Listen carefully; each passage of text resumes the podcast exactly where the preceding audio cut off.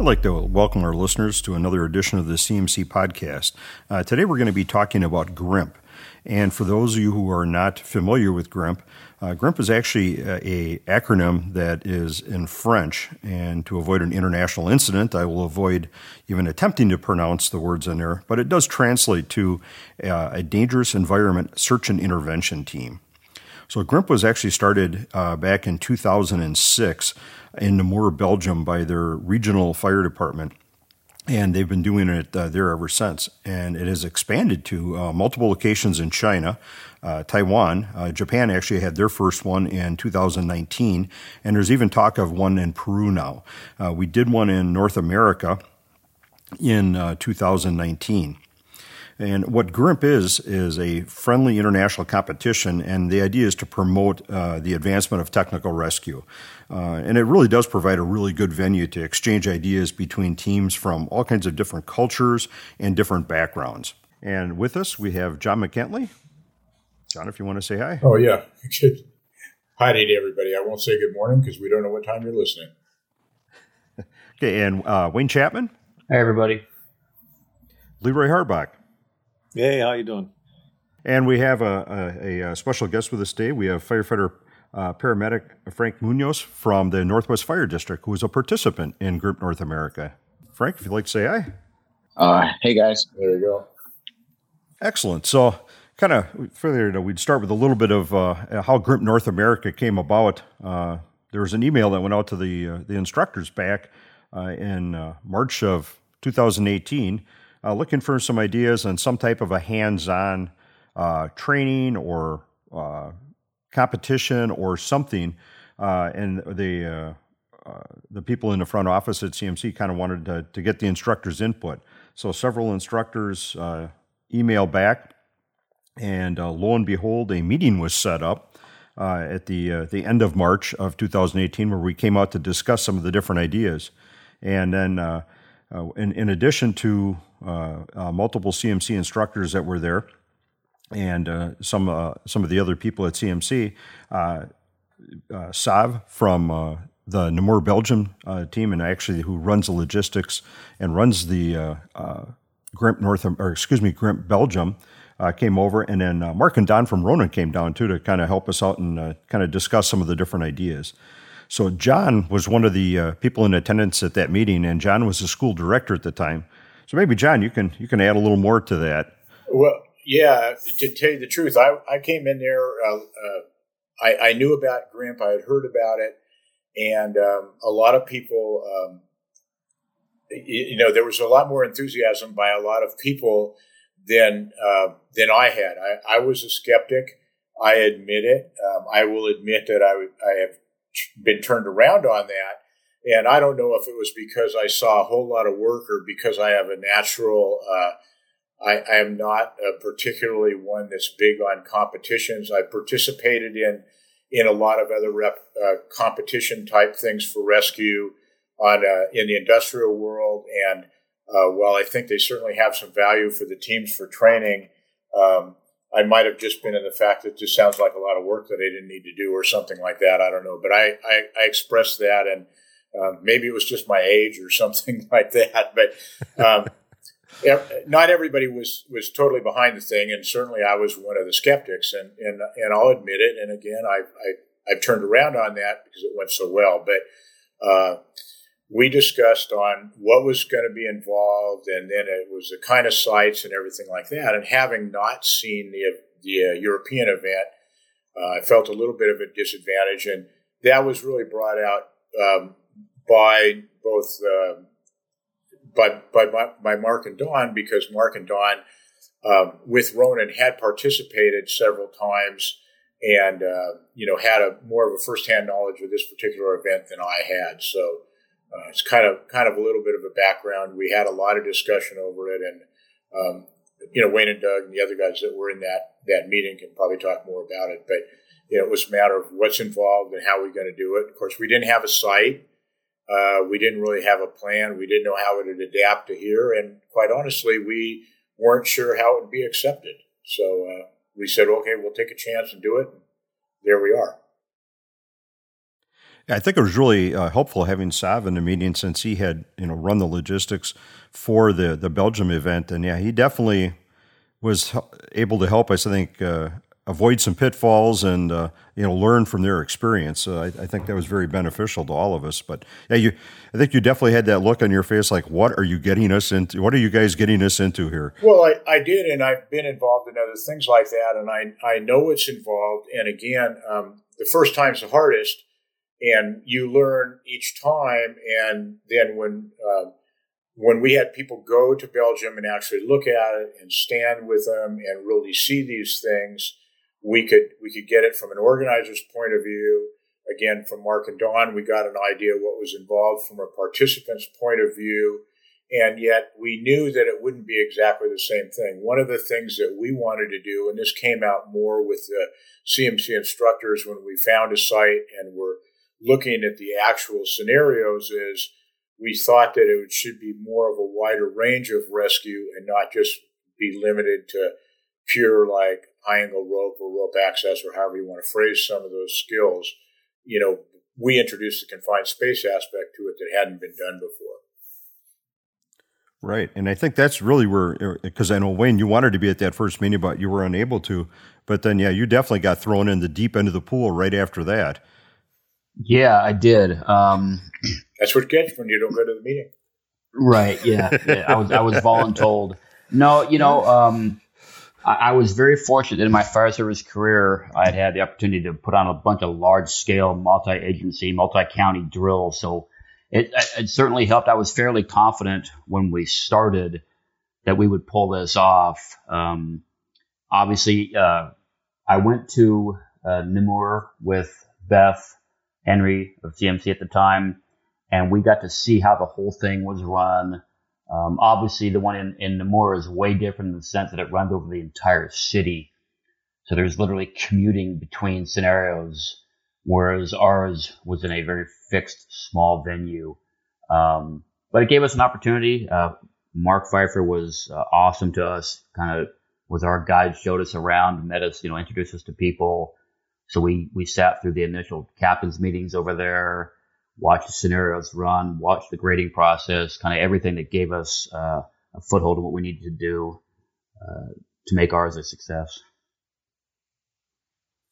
Excellent. And then, uh, now if I recall, Leroy then uh, was was one of your uh, was one of the main guys that helped you out with the kind of the setting up of the logistics and and the scenarios and all that, right?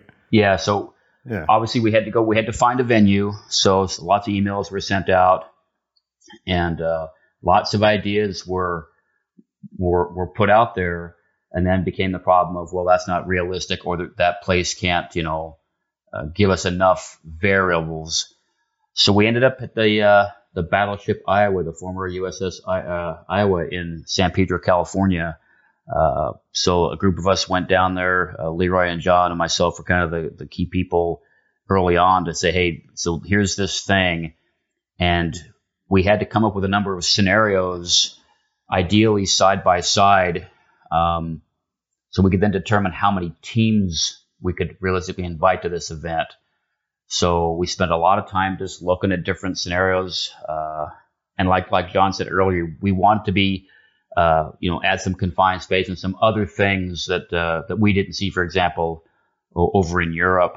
Um, so again, once we found out everything, we decided, hey, you know what, we can we can do this, uh, and let's go for ten teams. So once we had the number of teams, we had our scenarios set up. So it was basically five scenarios that are side by side. So the teams competed in a side by side format, which was a little bit different than Namur. Whereas uh, when I was there, they had like I can't I think it was six teams side by side as they rotated together. But we just didn't have that size of a venue so ours was more uh, downsized, but it ended up working out real well for us. Yeah, excellent. So Leroy, what was your first impression when you started looking at the at the site and we started talking and you guys started talking about scenarios? Well, actually, to be honest with you, John was skeptical. I was adamantly opposed because I'm an inherently lazy person. And all I saw was the amount of work it was going to take, uh, background stuff that nobody really appreciates um, that goes on in order to make things happen. Um, once Wayne and Wayne convinced me that it was really a good idea in air quotes. um, we uh, we sat down and and really started taking a hard look at what options did we have. Um, logistics on something like this are pretty overwhelming. Uh, things that people don't think about. Um, you know, and, and Wayne talked about it before uh, with with multi agency type of things. People got to eat. People have to use the restrooms. All of those things that get overlooked. You know, simple things like bottles of water and you know um, a place to even hold the meetings where um, the USS Iowa was very accommodating. Um, pretty much gave us the run of the ship to do whatever and wherever we wanted to go um, because the because the museum essentially stayed open during the competition, which um, they they provided people um, that would essentially people that were touring the ship. They'd say, "Okay, hang on a minute. There's going to be some people uh, landing here, coming in from over your head." Uh, we're just going to stop here for a minute while we while people are kind of sailing in out of the sky or coming up out of bowels of the ship somewhere. So, um, logistically, there's a lot of things that have to be considered. Uh, the, like I said, it's the background stuff that people don't appreciate the amount of work that has to get accomplished before you can even think about getting it done. If I could add on to that, um, have you know we've we've all been involved in some one of these things, either like Wayne says, a multi-agency drilling situation, or maybe another contest. What the the international aspect of this is what made it. Um, it multiplies everything because now you've got language issues. Um, it's it it creates difficulties for communication on the language side, but cultural side and um, one of the things with the site was we needed something that was fairly nearby to uh, an international airport. We needed things that were going to be other attractions nearby, which Southern California um, certainly didn't have a shortage of. Um, you know, when we picked a site, I mean, we could have probably found some other places, but nobody would travel halfway around the world to go there, let alone across the state, even. And so the international aspect of GRIMP um, really really magnified the problems and we tried to be sensitive to all that uh, when we designed the problems when we did the instructions when we picked the site even and uh, that's something that's that, that, made it far more difficult than just holding some sort of a sim- similar event with all all local or even just U.S. teams. Yeah, and I think a, a, a, kind of an important point that that was one of the, the differences between GRIMP NA, and then some of the other uh, GRIMP competitions have been out because of the confined space component, and we had international teams coming in. Uh, uh, Wayne, you guys set up a actually a kind of a little a training or a familiarization with uh, confined space work for everyone, right? Yeah. So a couple of things that happened or, or on that uh, first morning was CMC had decided that we were going to provide some gear for certain scenarios um, so we thought, well, it's best, hey, if we just do a little bit of training on this, everybody's coming in from the same place at the get go. So everybody knows the same material. Um, some of the scenarios were designed to do certain things.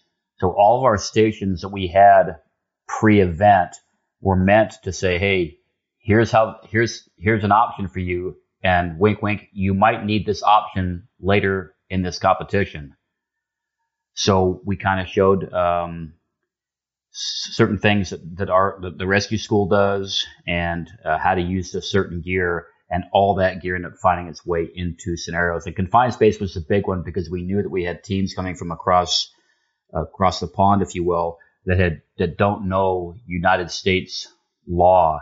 So we thought, hey, you know what? If we can do it just a, an hour long um, intro to the laws of this country, and why things have to be done a certain way. So when we read the scenario, there's actually a reason why you have to do these things. Well, they so, were real yeah, that, spaces too. Yes, they were real spaces. They were, we they were real had, spaces. They were real hazards, and we. Ha- I mean, we mitigated yeah. them as much as we could. There was no hazardous atmosphere, but they were real spaces, and we had to treat them as such during the scenario. Oh yeah, yeah. We, I mean, what people may or may not know. Leroy talked about logistics. I mean, we had to draw up permits every day.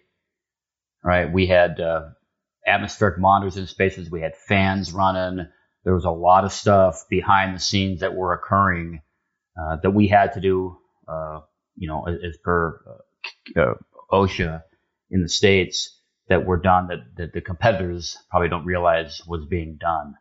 That stuff was all logged and all filed away as per the regulations. So it was uh, those like Leroy said. Um, when you what you saw at the event took us eight months of writing scorecards and making sure that every say, okay, well, this scenario we're going to need three evaluators well, how do we get that evaluator position? Oh man, we've got to lower him down there, and he's got to stay down there for a couple hours at a time.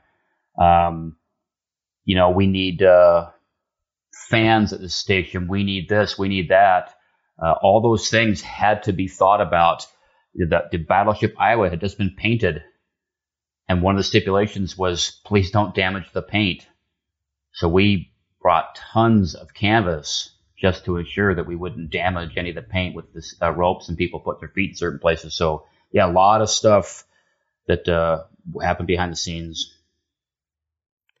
Yeah. So after uh, yeah, after all that behind the scenes work and these uh, pretty challenging scenarios that came, then the then the teams got to come in, go through the classes, uh, the kind of the the, the pre briefing, if you will, or the, the, the breakout sessions, and uh, so that kind of leads us up to, to Frank, who was one of the his uh, team was one of the participants. So, uh, Frank, can you tell us about you know what it was like to be a participant at at the first GRIMP North America? Yeah, well, um, I tell you what, as far as logistics and planning go, and even training, um, that was all a shock to us as well. Um, I think when we signed up, we didn't really expect to be picked. So when we picked, when we got picked and we were part of these bigger teams, um, the Exxon guys and um, all the other teams that were out there, it was showing up that day was kind of a shocker. Uh, we felt a little out of place just because uh, we do a bunch of disciplines. We do con space, hazmat, swiftwater, trench, EBS, and then on top of that all, we're doing the paramedic stuff and the fire stuff. So training for this, um, was tough and getting the logistics and the planning, even our gear. Um, we had to figure out how we were going to train with our frontline gear and possibly have to take some of that frontline gear to the ship with us. Um, it's just something that we didn't do, and we had to uh, kind of budget for it uh, on the fly. But being a participant, uh, as far as myself goes, being that team lead I think it was one of the most realist uh, things that we could have ever done. Um, in the real world, in the fire world, as you guys probably know, we don't get a lot of on the spot training where we just show up and we're like, okay, like we're just going to do this. You have a victim down here, go get them. You figure it out. Uh, CMC and GRIMP offered that to us like no other um, those experiences were very real. Um, working with those real victims was pretty awesome because usually we're just packing up rescue Randy in there or whatever it may be. And we're just kind of disregarding that patient's comfort or what, whatever it is. Um, and then cinching the crap out of them. Um, but here we had to be a little more cautious and uh, actually take our time with these guys. And it was really a good uh, good training, uh, about as close as to real life as we could get.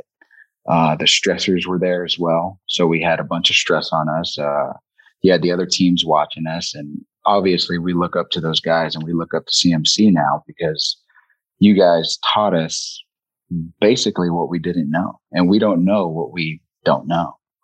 Um, yeah. So, so after the competition, uh, you know, one, that was one of our main you know, when we sat down in that first meeting, is you know we wanted to make sure to be able to get teams together so they could learn from each other and and everything. So what what did you guys learn from it? I guess what did uh, you know? How did it change the way you operate, or, or did it change the way you operate afterwards? Um, yeah, absolutely changed the way we operate. And we just got done with the ropes class, uh, ropes three, uh, internally. And that ropes class was, uh, we brought a lot that we learned from GRIMP, um, and those guys, those teams there, um, and kind of distribute it to the rest of the district. And I would say one of the biggest things we learned is, um, the basics. Uh, brilliance in the basics, uh, drives everything. Um, you know, we would talk about how we set up, hey, we set up the tripod and, you know, we used, a um, set of fours to get this guy out. And then we talk to the next team. It's like, well, why did you set up the tripod? And you had a set of fours in your Aztek kit. It's like, oh yeah, something so basic, but we forget about it. Um, the access of gear, um, and the pre-staging of gear is something that we brought back here as well. Uh, why do we have a clutch or a MPD sitting inside a bag when we know that's going to go on a piece of rope and an anchor? Uh, why can't we just set that up in the rope bag? Because primarily that's where it's going to go. Or presetting that three to one. That way we're just throwing it on an anchor and working that uh, mechanical advantage. Uh, and those are little things that we just always overlooked. Um, I think we're just taught one way and we keep doing it that way and we never look at the bigger picture. Um, there was one scenario that I wanted to talk about that was so simple, but we made it so complex. Um, and it was the, uh, the one outside. Let me see if here my notes. I think it's called the bow, the one where there was a, uh, yeah. So I don't. Yeah, Libre smiling. That was that was the problem. That yeah, he was uh, one of the. Uh, That's where we uh, yeah. had the high line where you took your victim yeah. over to the yeah, dock. correct. Yeah, yeah. We we never made it that far, but that was the objective. Um. So when we set that, a lot of people. Did. Yeah. so when we set that tripod up, um, our mindset was, you know, hey, we set it center over the hole and we go down, and then um, we had a change of direction that uh, we were trying to set up for. And then on top of that, we were trying to haul um, past those two friction points. Um, and I don't know who it was, one of your guys or something. Um, one of the other teams came over when it was all said and done. And they were like, why didn't you just move your tripod over a little bit and bisect both of those holes and go straight down? And it was probably the most brilliant idea, but the just so overlooked by us. And it just made total sense to us. It's like, oh man. And then the way we were taught to haul, and I believe it was one of the Exxon teams that saw us kind of trying to muscle this stuff, uh, muscle the patient out of the hole. And um, we just couldn't do it. We were kind of in a confined space, so we weren't able to walk back like we're taught to. Uh, we were out of the resultant of the tripod. And uh, the trick with the little hand ascenders um, and the set of fours, where one person is pushing up and the other one is pull or pulling up and pushing down, um, that's just a magnificent, mind blowing concept that we have never seen. So all those little things that we brought back here, um, I think it truly grew our team and we've also taken the initiative to uh, when we when we left there. I believe it was uh, Mr. Yates himself uh, that asked us if anybody was uh, SPRAT, and nobody was SPRAT qualified. We've never even heard of it. Um, and we sent ourselves all through uh, SPRAT level one training shortly after, uh, maybe about two or three months after that. And that has brought back a new set of skills to the district that we haven't seen before. And it is greatly helping everybody because although we know how to use the equipment, we didn't know it could be so dynamic and diverse in the ways that we do use it. Excellent. I remember I had the opportunity to talk to a couple of your, your teammates a few months after at a, at a completely different class, nothing even to do with technical rescue. And I, I kind of asked them the same question: What you know? What did you change? And they said, "Yeah, we made sure we had a four to one pre, you know, pre-rigged yeah. within yeah. a week of being at the competition." so I thought that was right. that, that, was pretty good. So, right. Yeah. So excellent. So, I guess if uh, if given the opportunity uh, and there was another GRIMP North America would would you guys participate, or would you have eight, and maybe not even the same team, eight, you know, a team? Would you try to participate? Well, absolutely. Um, I think it was uh, it was it was a bunch of good lessons learned. Um, I believe we were the underdogs there, and uh, we didn't know what we were up against. Uh, I think now, looking back at it, is we're training at a different level now. Um, we we would probably call it a higher level, um, but it's a progressive level. It's uh, we are progressing in the right way, and um, yeah, I would definitely try to go back. And if I didn't, if I wasn't able to go back, I would definitely be involved in the training of whatever team that we would send back. Okay, so the uh, that that is one of the things uh, that it looks like there is going to be a round two of GRIMP North America here now, Uh-oh. and so so maybe if I can uh, I can have Wayne talk a little bit more about that. Uh, you know what's uh, you know without giving away too much, maybe what's in the works for uh, well, yeah, so for the next GRIMP North America. A venue has been selected. Uh, dates have been selected. I'm not going to get that information out yet until it becomes public, but uh, we'll have a core group of people working on scenarios like we did last time. Um, some of the things that I wanted to talk about uh, about what Frank was talking about was oh sure the, the, the listener might not know what the GRIMP team is really made up of.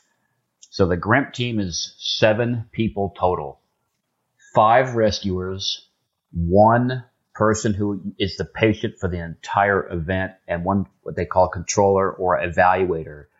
So those seven people come to us. That patient is the patient at this scenario for the entire time. They have to weigh a certain amount. There's a lot of stipulations put on them, so you're not you're not uh, cheating per se. And then the evaluator had to come to an evaluators meeting to say, here's what we're looking for, right? So the scorecards really kind of drove our um, scenario. We had every scenario had a uh, here, here's the problem, right? And here's your objective, your end state, if you will.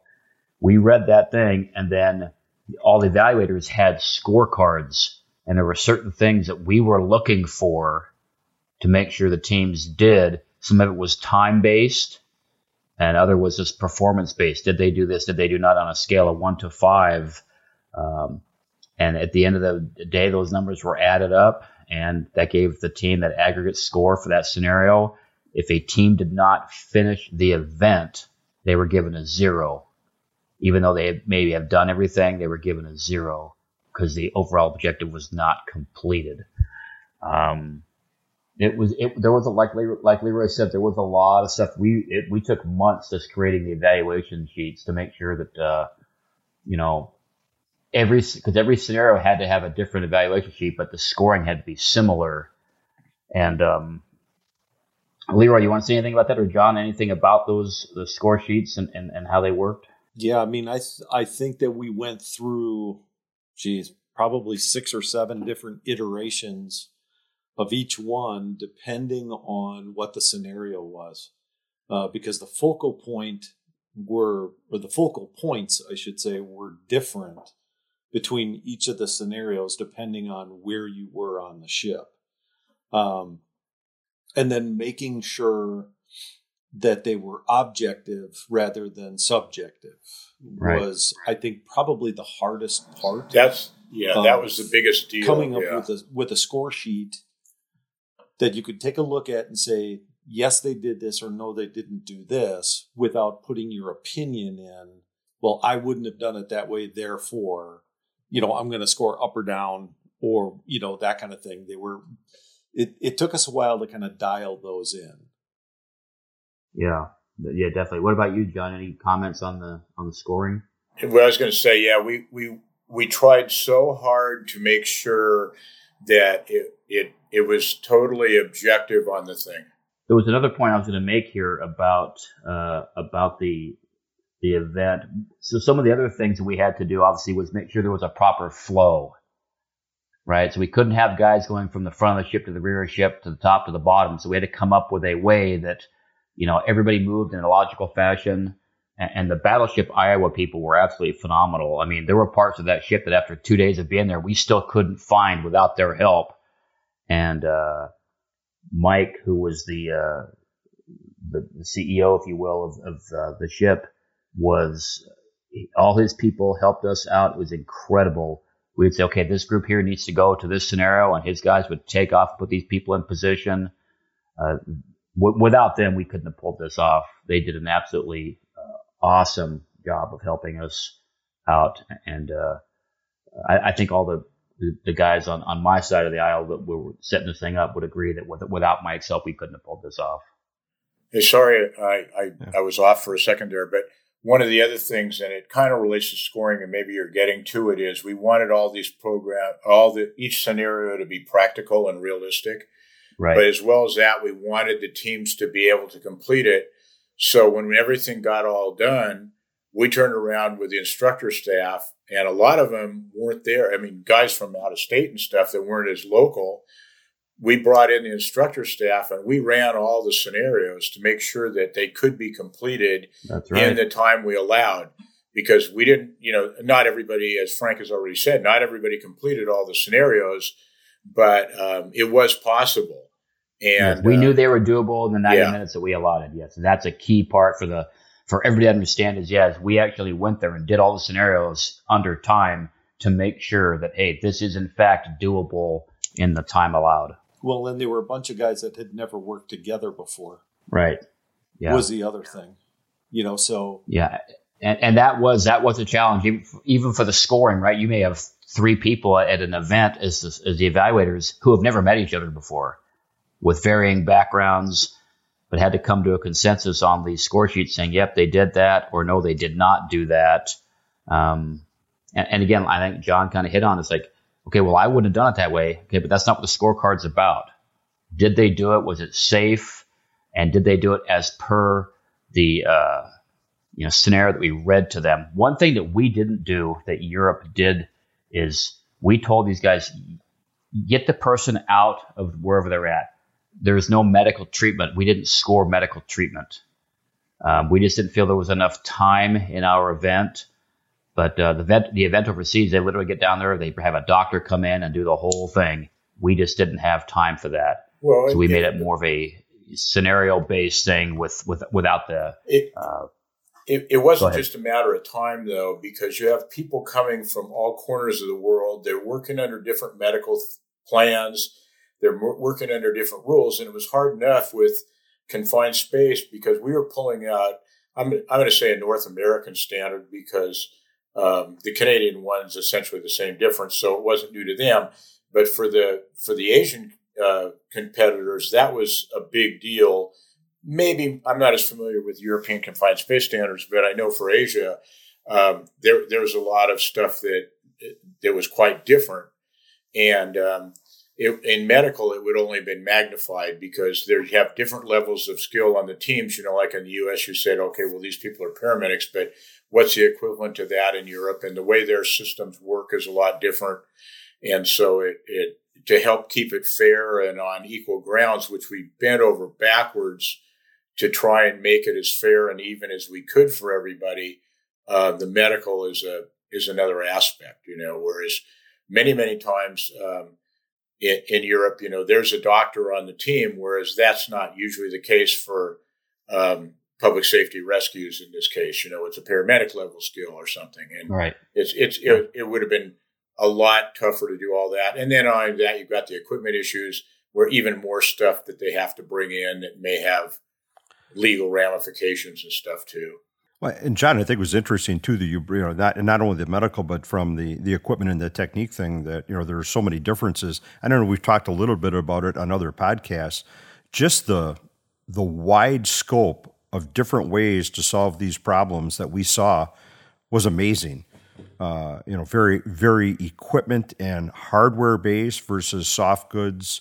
Uh, you know, the, the unique haul systems Frank talked about, you know, what he saw, some different tricks with the haul systems uh, that were were somewhat foreign to especially a lot of the North American teams, but were commonplace in in the, in the, foreign teams and vice versa. I'm sure the foreign teams saw you know some things with confined spaces and things like that that were completely out of their normal realm. So, uh, anyone want to share any any unique things they saw there?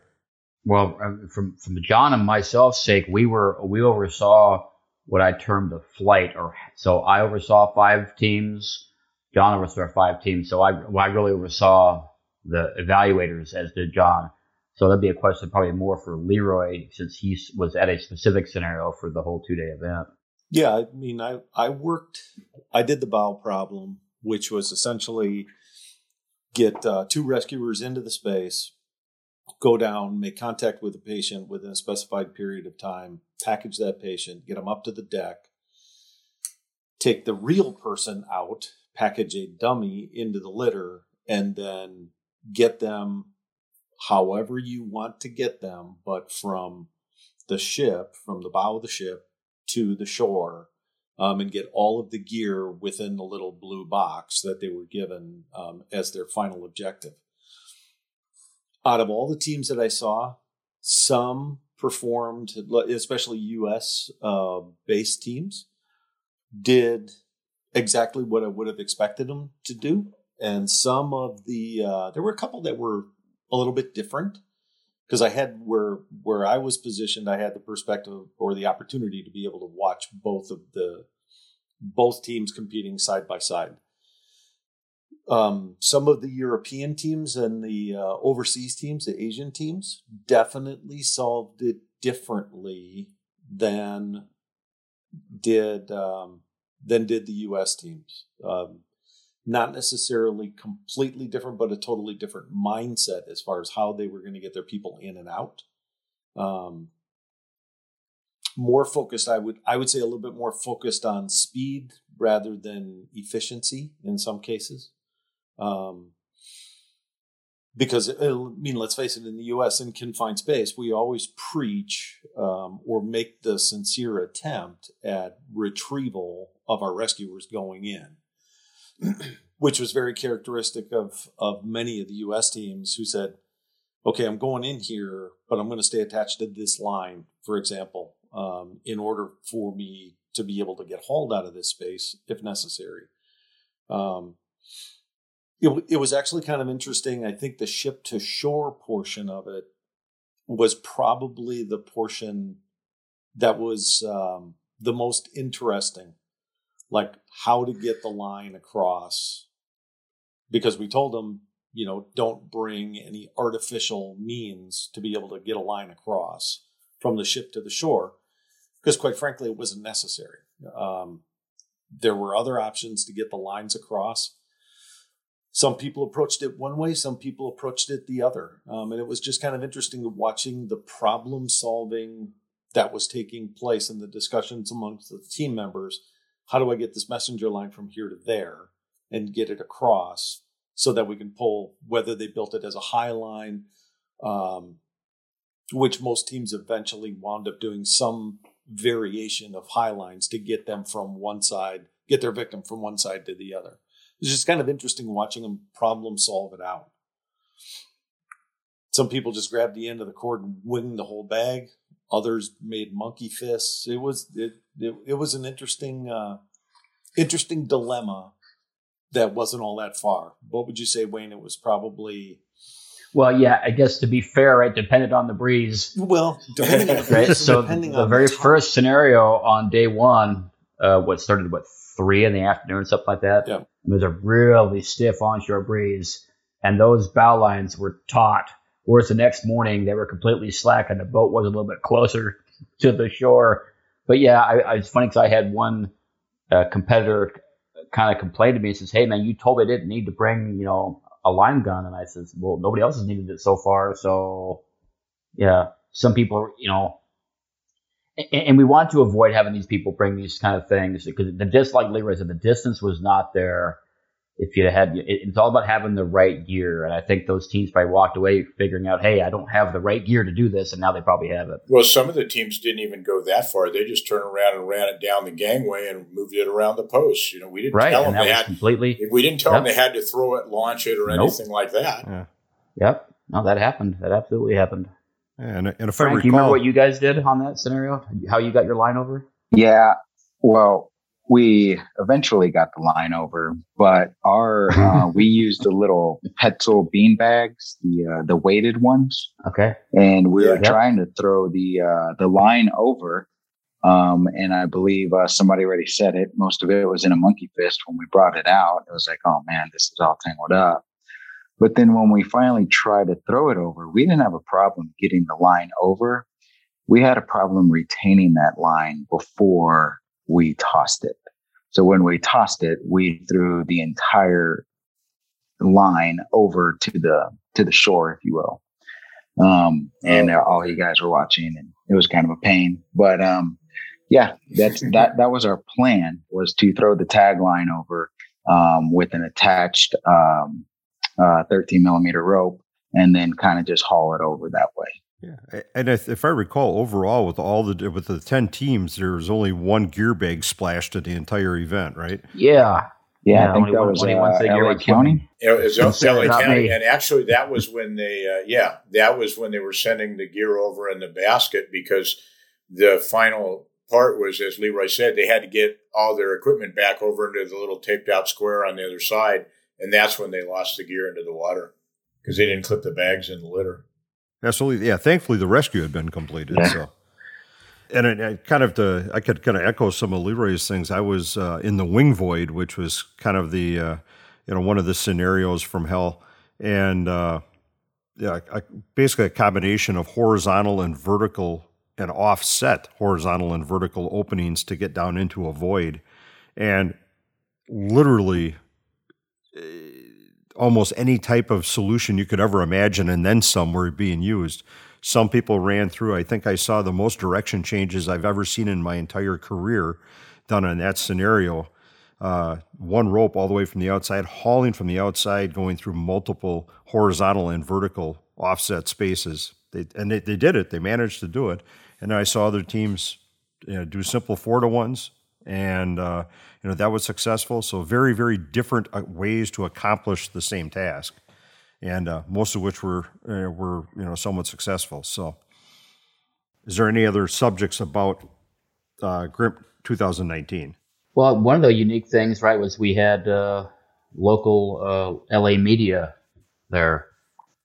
Right, we had ABC Seven, I believe it was, come by and did a uh, a live feed uh, twice and had a couple of our guys uh, demonstrating uh, some of the skills that we would probably see at the event. So it, it was more than a local event, if you will. Uh, you know, with with the media pushing out the way they did. So Frank, you know, you, you talked about your experiences here in uh, you know GRIMP North America 2019. So if there was a, an opportunity to compete again, would you guys be interested? Oh, absolutely, absolutely. We would totally be interested in that. Um, yeah, I think that with the second chance, it would it would definitely go a little different. Well, there's good news. March 24th through the 26th in 2022 will be the second edition of GRIMP North America. Uh, as I think Wayne talked about, or John talked about earlier today, the we purposely kept this small. We limited the amount of teams because it was it was our first time, so mm-hmm. we didn't want to you know bite off more than we could chew, if you will. Right. Uh, so the plan is to have more teams. Uh, we're not sure how much. And so, Wayne, do you want to talk about uh, you know maybe some of the uh, what's in the works here for uh, for GRIMP 2022? Yeah. So the like I said, the venue is set. Um, I'll be working with the same people I did last time and a few others that have volunteered to step up to create uh, scenarios that are challenging and doable within a uh, predetermined time limit, and uh, you know, kind of press everybody to to think at the next level, and uh, you know, we'll, we'll uh, we'll make it fun. We'll make it uh, we'll make it a learning experience for sure. Yeah, and I think you talked about uh, how helpful the the staff in Iowa was, and they actually. When we went back, they actually had found multiple spots after seeing the scenarios the first time. Oh yeah, they came back with uh, with more options for us. Yes. So uh, yeah, they were. Like we we visited quite a few places, and uh, they when we went back, it's like wow, these are parts that you didn't even know existed. Yeah good people. So I think that uh, the the, uh, the the second round here is is going to be exciting because there's definitely going to be some new and different scenarios to challenge teams even further. Right. Uh, yeah. And then with more of an opportunity for more teams, uh, more to follow on that. So and then I think too, from a logistic, we were talking from a logistics standpoint. You know, it, uh, you know, all that went over. But obviously, when you start getting that many people from all around the world coming, uh, especially the first time in a venue, uh, you know, there's probably some opportunities for improvement in some of the back, you know, food, things like that. So, I would anticipate that that any of those problems will be solved and then some. Correct. Yes. Okay. So, John, any uh, anything else to to help wrap us up here? Uh, no, looking forward to doing it again. I hope I can participate. I hope that we have a, a, a, bunch of enthusiastic teams being able to go there. It'll be nice to just be one more thing to get back to normalcy, and um, really looking forward to it. Like I said, I've changed my tune on the thing. I know it's a lot of work, but I think it was uh, definitely um, a good event. CMC wants to be the leader in the industry. We want to promote this sort of thing, um, not for CMC, but for the good of the industry and for improvement of rescuers to help save lives. And I think this is something that really goes a long ways towards that. Excellent. Thanks. So, Frank, anything to help wrap us up here? Well, um, since there is another one, uh, we are going to try our hardest to make sure we are there. Um, we're going to continue progressing over here um, just with our training and with our skills and uh, with our hardware. Um, learn how to use it in different scenarios, and uh, hopefully we can show up and uh, do a little better than we did last year or a couple years ago. Excellent, Leroy. Yeah, um, I'm in the same boat as John. Um, I thought it was overall, um, it was a learning moment for me, and obviously it was a learning moment for for the teams in general. I think, but because um, I'm not a big competition rescue kind of a guy, um, I was very skeptical um, when we went in. In right up until after the first day of competition, I was uh, I was still pretty skeptical even that first day, and um, after the first day, you kind of you get a little bit better flavor for how things are all coming together, how things are kind of working through the process. Um, and um, I'm kind of looking forward to it. Even though, like John said, uh, we know it's going to be a bunch of work. Um, definitely looking forward to the next one. Excellent, Wayne. Yeah, uh, like I said, we're also I'm, I'm, looking forward to it too. Now that I've got the big things uh, behind me and I kind of know how to do it um, for GRIMP, I think it'll be a little bit easier to create because now I'm just altering things versus having to create from nothing for the first time around. So uh, a lot of work to be done, but we'll make sure the competitors have an event that uh, is both challenging and rewarding at the same time. Excellent. So I'd like to thank everyone for uh, listening to uh, the our podcast about GRIMP North America, and I look forward to uh, you tuning in for the next one. Thank you.